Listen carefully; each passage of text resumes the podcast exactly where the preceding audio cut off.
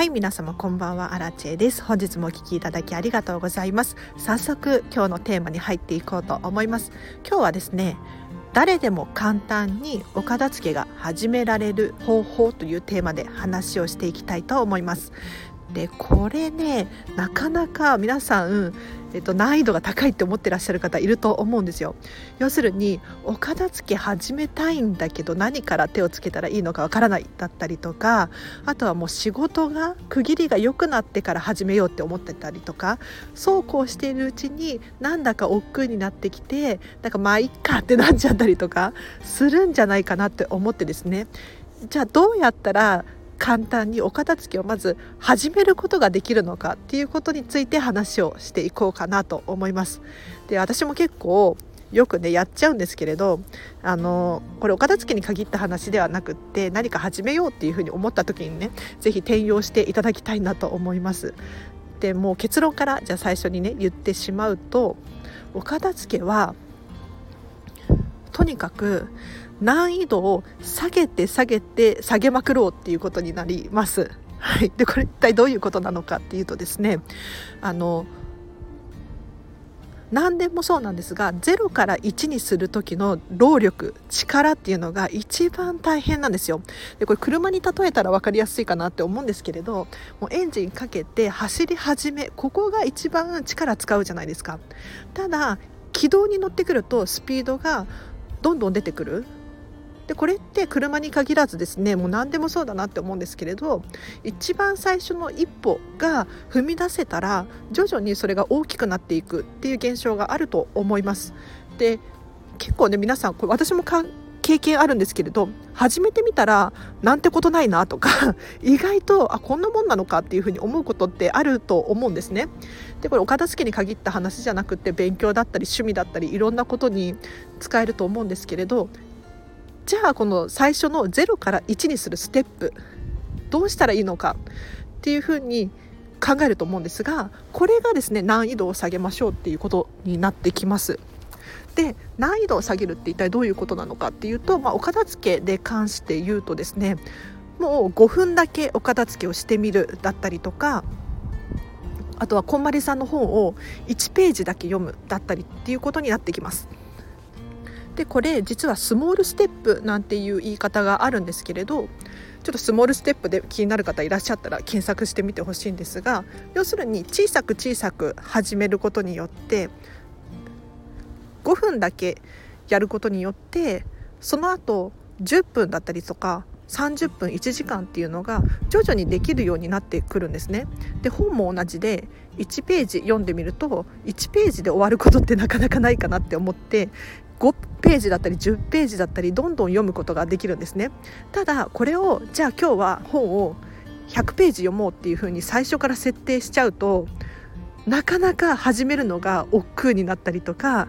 ああ今日は10ページしか読めなかったっていうふうに落ち込んじゃったりするんですね。そうじゃなくってもう最初からもう1ページだけ読もう。もうなんなら1行だけ読もうっていうふうにすると5行読めたらラッキーだし軌道に乗ってもしかしたら100ページ読めるかもしれないですよね。そういう風になっていくとどんどんこうポジティブに捉えることができて自分ができたことが増えていくんですよ。クリアできた課題が多くなってくる。なのでできなかったっていう風に終わらせることがなくって5分でもいいのでとりあえずお片付けをやってみるとあ5分できたっていう風に切り替えができてさらには5分やるとですねあっちも気になってくるっていう風になって10分30分とかってどんどん夢中になってお片付けができたりするんですね。なのでぜひなかなか始められないっていうふうに思う方いらっしゃると思うんですがそれっていきなりテストでね100点取ろうとしていないですか？いきなり100点取る労力って難しいんですよ。そうじゃなくてまずは最初はもう0から1にする行為。で1になったら軌道に乗って徐々にこうどんどん100点まで早く進むのでぜひまず最初のステップですねここが本当に一番大変だと思うのでここの課題をまずクリアするそうすることによってはお片付けだったりもうその他のこともそうなんですけれど徐々に自分ができるようになってくるので参考にしてみていただけたらなと思います。でどうして今日この話をしようかと思ったのかっていうと実はこのスモールステップの話は過去に何度もさせていただいてるんですがもう自分私アラチがですねできてなかったなって思って反省したんですね。というのもえーと、実は先日お片付けをしたんですよ。自分自身のお片付け。で結構私本を読むものなので読み終わった本がたまりがちになっちゃうんですね。気づいたらあの放っておいているともう読み終わった本だったりとか読めてない本が溜まっているなんて現象が起こってるんですね。でこの本を手放そうっていうふうにお片付けをしたんですよ。うん、で手放す本っていうふうに決めて場所を移して置いといたんですけれどなかなか行動に移せてなくって手放すって決めたにもかかわらずちょっとなあなあにしてたんですね。でついもう昨日とうとうあのフリマアプリラクマで手放すことができました。でたまった本の数が12冊あってですね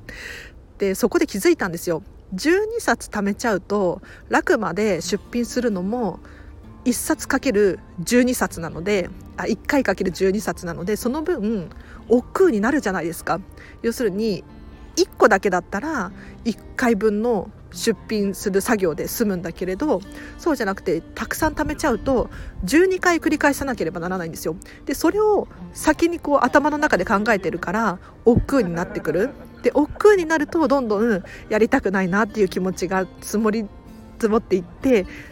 先延ばしにしちゃうんですね。そうじゃなくってもうこれスモールステップみたいな感じでですねちょこちょこやるっていうのが一番効率がいいなっていうふうに思いました。要するに本を読み終わったらもうその都度出品していく。そうするともう1回やったら1回で終わる。でさらに言うと頭の中であ出品しなきゃいけないっていうふうに常に私の頭の中で考えていたんです。で出品しなきゃいけない本がある出品しなきゃいけない本があるっていうのを何度も何度も考えなければならなかったんですがその都度出品していれば1回ずつクリアになってずっと考えておく必要がないじゃないですか。でその分何か他のことを考えたりすることができるんですね。なのでやっぱり先延ばしとかあとはまとめてやろうとかっていうふうに思うのではなくってこれゴミ捨てとかもそうだと思うんですけれどまとめてやるってなると結構脳が動いていてスマホと同じでですねバックグラウンドで働いてるアプリがあると脳みそってスマホと同じようにですね動かなくなってくるんですよ、うん、重たくなってくる。要するにあちこちでいろんなことが考えちゃっていて本当に考えなければならないことに実は集中できていないっていう現象が起こるんですね。なので一個ずつもちっちゃいことでもそうなんですけれどお買い物しようと思ってるものがあるだったりとかもうストック切れそうだなとかなんだろう靴下の穴が開きそうだなっていうことをもし考えているものがたくさんあるようであれば意外と脳のキャパっていうのかな考えているスペースが取られていて効率が脳の効率ですねが下がっているかもしれないのでぜひあの私のようにね12冊まとめて本を売るのではなくってちょこちょこもう食器もそうなんですけれど1個たまったら1個洗う洗濯もそうなんですけれどまとめて週末にやろうとかっていうふうに思うのではなくってあのその都度やる。そうすることによって1回の時間がガクッと減りますしさらに言うと脳がずっとそのことについて考えておく必要がなくなるので効率が良くなるんですね。なのでぜひお片付けも一緒で今度やろうとか要するに仕事が区切りが良くなってからやろうとか今度の休みになったらやろうとかなんか時間ができたらやろうっていうふうに思うのではなくってまずはとりあえず5分だけでいいから始めてみるでもし時間ができたらがっつりやってみるそういうふうにしていただくと最初の0から1にする行為を下げることによってまずスタートダッシュが簡単になります。でさらに1回やっちゃってるのでその後1時間だったり2時間だったりやるっていう行為自体がそんなに億劫ではなくなるんですね。なのでぜひ今日のこの回ですね、えーと、なかなか最初のステップが踏み出せないっていう方いらっしゃると思うんです。で私もそうですよ。で結構先延ばしにしちゃったりするんですが私にも言い聞かせる感じでですね、えーとまずはちっちゃく始める。でちょこちょこやる。まとめてやらずに効率よくっていうことで今日はこの辺りにしたいと思います。えっ、ー、と今日の合わせて聞きたいなんですけれど過去にですね人生がときめく片付けの魔法というテーマで話をさせていただいた回があります。ぜひこちらチェックしてみてください。でこれ近藤マリアさんのね、えー、と本のタイトルそのままなんですがどうしてお片付けをするとときめくのかときめく人生が送れるのかっていうことについて話をさせていただきました。でどういう回かっていうと皆さんときめく人生を送る覚悟ありますか？なんか私はですね実はお片付けをする前人生がすっごくモヤモヤしていてこれじゃない気がする。これって私の人生らしくないっていうふうに考えていたんですね。でもっとときめいた人生を送りたいっていうふうに覚悟が決まった時にお片付けをしたんですよ。そしたらどんどん人生がときめいていった、うん、突然変わったっていうよりかは徐々にですね、うん、最初これでいいのかなっていうふうに思ったんですが徐々にどんどんときめく方が分かってきたっていう感じです。なのでもし今昔のね私のようになんだかモヤモヤしているだったりとか何か違うような気がするっていう方いらっしゃったらあのぜひこの回チェックしてみてください。はい、でこれチェックしてお片付け0から1にまずねステップを上げていただければなと思います。で最後にお知らせがいくつかあります。えっと LINE の LINE で 公式アカウント始めました。こちらはですね私に直接メッセージが送れるように設定してありますので、えっとお片付けに関するご質問だったりとか、あとこのチャンネルのご意見ご感想ですねお気軽に送ってください。確実にチェックしていって今だと友達がかなり少ないので高確率で私から返事が返ってきます。あとは毎日私からメッセージを送らせていただいております。今日は私はこの本を読みますだったりとか、まあ、お片付けに関係ないことを基本的につぶやいていますね。で荒地さんからメッセージが届いたっていうことで何かモチベーションにつながったりするかと思うのでぜひフォローしていただければなと思います。でさらにノートでブログ書いてます。こちらはツイッター感覚でつぶやいたりとか今日もねちょっとブログ更新したので文章の方が読みやすいよっていう方いらっしゃったら、えーと、お片付けに関することというよりかは最近は私の成長の過程を書いていますね。うんどういうことかっていうとスタンド FM やってみてどういう風な心境なのかだったりとか公式 LINE アカウント始めたけど一体どうなっているのかだったりとかそういうことをとブログ感覚でブログ感覚ブログか。でえっと、綴っています。もし気になる方いたらこちらもフォローしてください。であとインスタグラムもやっております。こちらはですねお片付けのビフォーアフターだったりとかそう私モニターさんでレッスンすることがあるんですけれどあの写真載せてもいいよっていう方がね何人かいらっしゃってもうありがたいことに、えーと、その方の写真を載せさせていただいたりしております。なのでこのインスタグラムを見ることによってあ荒地さんのお片付けレッスンってこんな感じなんだっていうふうに思うことがあると思います。でさらに私の私生活とかも見れるようになっていますのでちょっと気になる方いらっしゃったら覗いてみてください。あとお片付けのクラファン申請中です。でちょっとまだ今日ね再生再提出しようと思ってたんですけれどできるかな？ちょっと夜中もうね徹夜でもいいかなと思ってるんですけれどあの片付けのクラウドファンディングを立ち上げたいんですね。でこれどういうことかっていうと私自身が飲食店でフルで働いているんですがやっぱりこのコロナの影響でお給料がぐっと下がってですね結構大変なんですよね。でそんな時に私にできることって何かなって思ったらお片付けができるっていうふうに思えたんです。で私がこのコロナでね結構不安定な生活をしているんですけれどこれって私に限った話ではなくって皆さんも結構精神的にもね不安定に過ごしていらっしゃる方いると思うんですよ。でそういう方の支援になったらいいなっていうふうに思ってお片付けのクラウドファンディングを立ち上げたいんですね。ただお片付けのレッスンのリターンを出そうと思ったんですけれどこれね NG が出てしまって出せないんですよちょっと具体的な話してもいいですか、えっと、クラウドファンディングのキャンプファイヤー使おうと思ってやっているんですがクラウドファン、えっと、キャキャンプファイヤーからですねあのお片付けのレッスンでお家に伺う際にお互いの安全身の安全守れますか？っていうふうに言われてしまったんですね。でまあコロナのこともあると思うんですがそうじゃなくって、まあ、1対1でお家でお家にお伺いして大丈夫なんですかっていうふうに言われちゃったんですねなのでそういうふうに対面式でやるのであれば公共の場所を使うか同伴者をつけてくださいっていうふうに怒られちゃったんですよ。でこれどっちも難しくってというのも、まあ、同伴者をつけるってなると私以外の人をお家に連れていくってなると多分気が散ると思いますし、えっと、お片付のねコンサルタントさんを連れていくってなると私の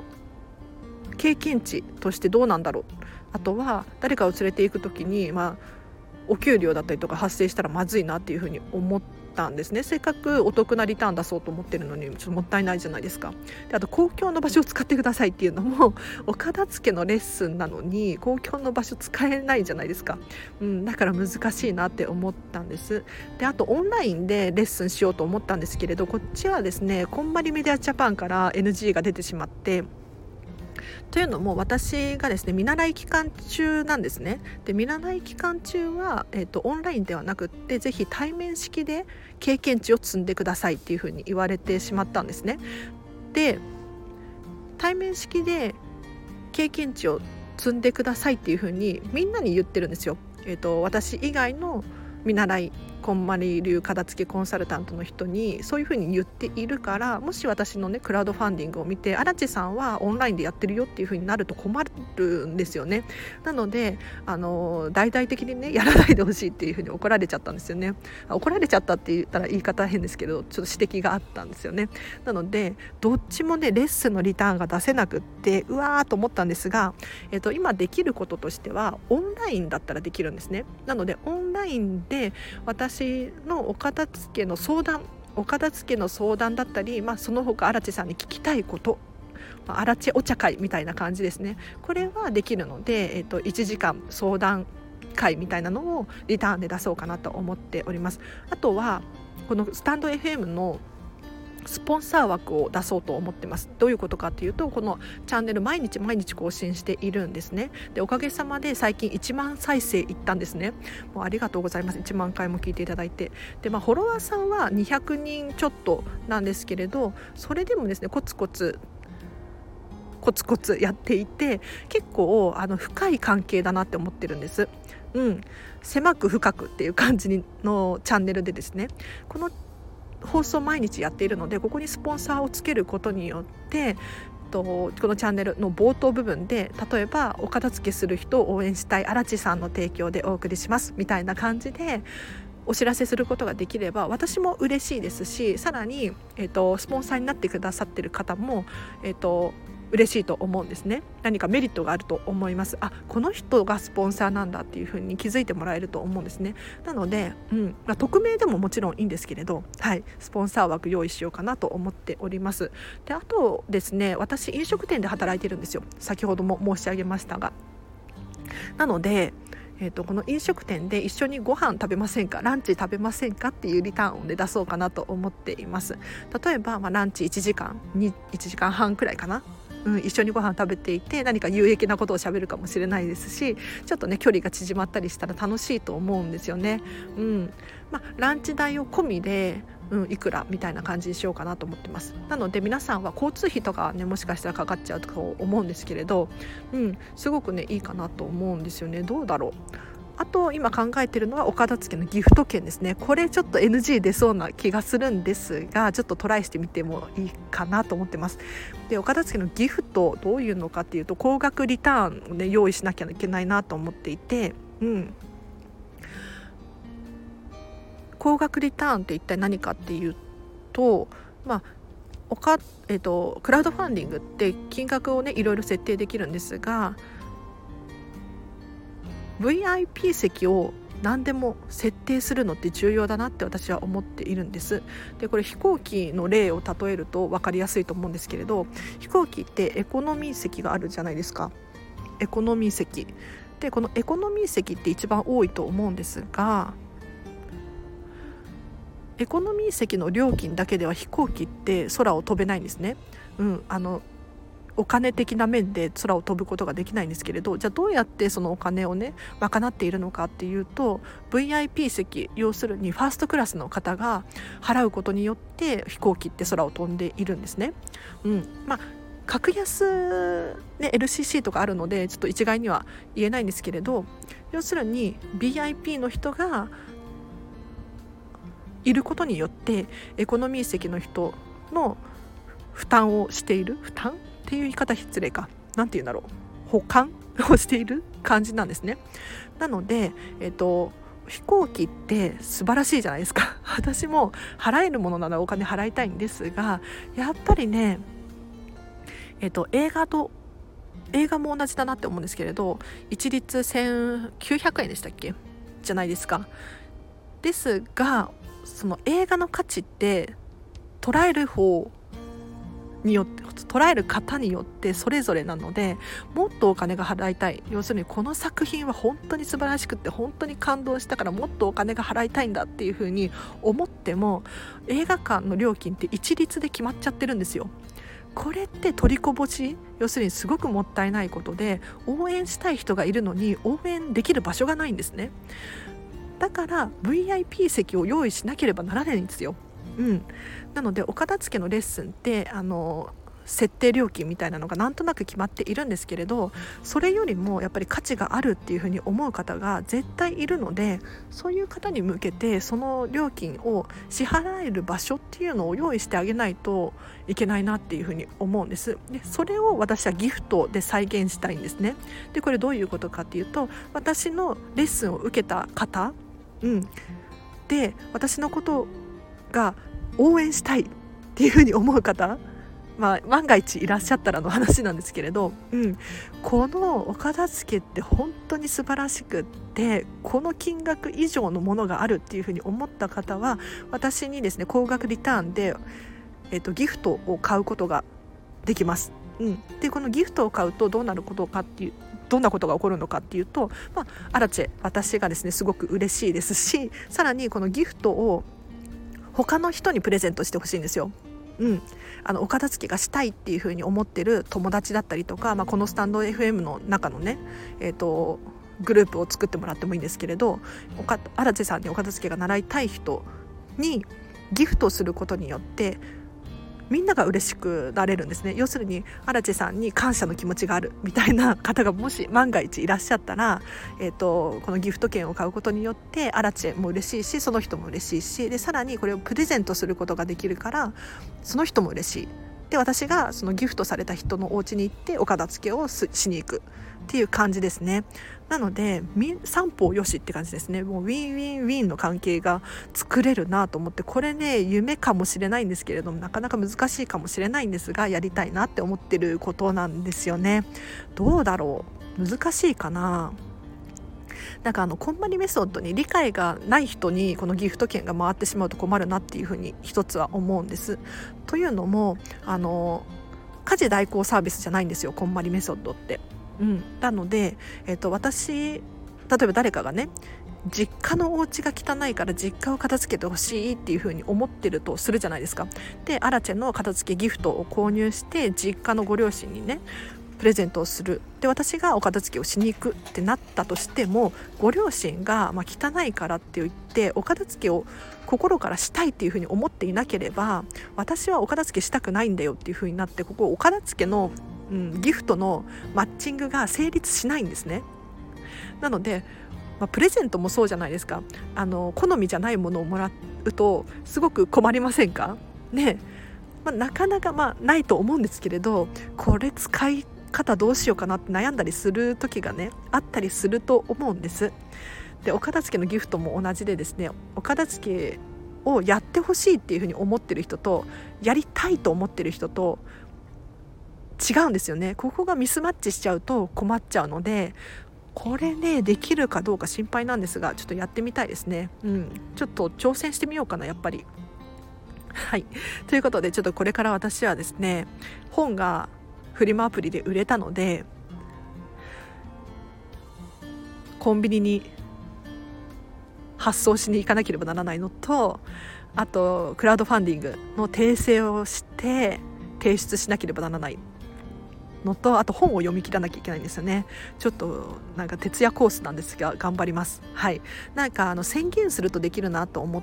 います。はい。というのも人に見られているとか気になるよね。ので私はですねこうして宣言することによって強引に自分の体をね動かしているんですよ。というのも私自身本当にダメな人間でもう先延ばしが大好きだしできることなら楽したいみたいな感じなんですが本当はやりたい、うん、なんか仕事とかもバリバリしたいし働きたいと思ってるんだけれどもう一人だとね結局グーダラしちゃうんですよね。そうじゃなくって宣言することによって本も読めるしあ誰か見てるっていうふうに思うとあの人できなかったじゃんっていうふうに思われたくないから頑張るんですよ、うん、なので今日は本を読みます。クラウドファンディング申請します。はい。ということでちょっと雑談も長くなっちゃうと悪いのでここまでにします。このチャンネルは見習いこんまり流片付けコンサルタントである私がもっとお片付けがしたくなる。そんな理由や効果メリットについて話したりとかいただいたレターに返したりしているチャンネルでございます。もしご意見ご感想等質問等あればレターでお気軽に送ってください。私がね返すと思います。でそうあとフリマアプリで出品してるっていうふうに言ったんですがもし私が読んだ本気になる方いらっしゃったらこちらもリンク貼っておきますね。えっと、楽まで出品しているんでぜひチェックしてみてください。12冊売ったんですよもう 1×12 冊大変でした。まあ本を売るのってねそんなに大変じゃないんですけれどそれでもね、まあ、ちょこちょこやればよかったなってすごく反省しましたね、うん、ただ私が読み終わった本だからといって全部がおすすめの本であるっていうわけではないですはいここだけ気をつけて見ていただければなと思います。では今日はここまでにします。皆様土日いかがお過ごしでしょうか？うん明日もハッピーな一日を過ごしてください。アラチェでした。バイバイ。